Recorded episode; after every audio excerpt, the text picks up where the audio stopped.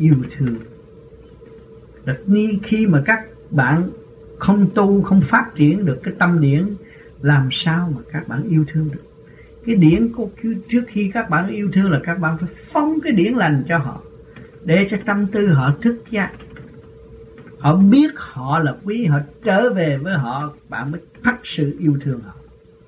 Còn bằng ôm hung hít cho cái đó không phải yêu thương.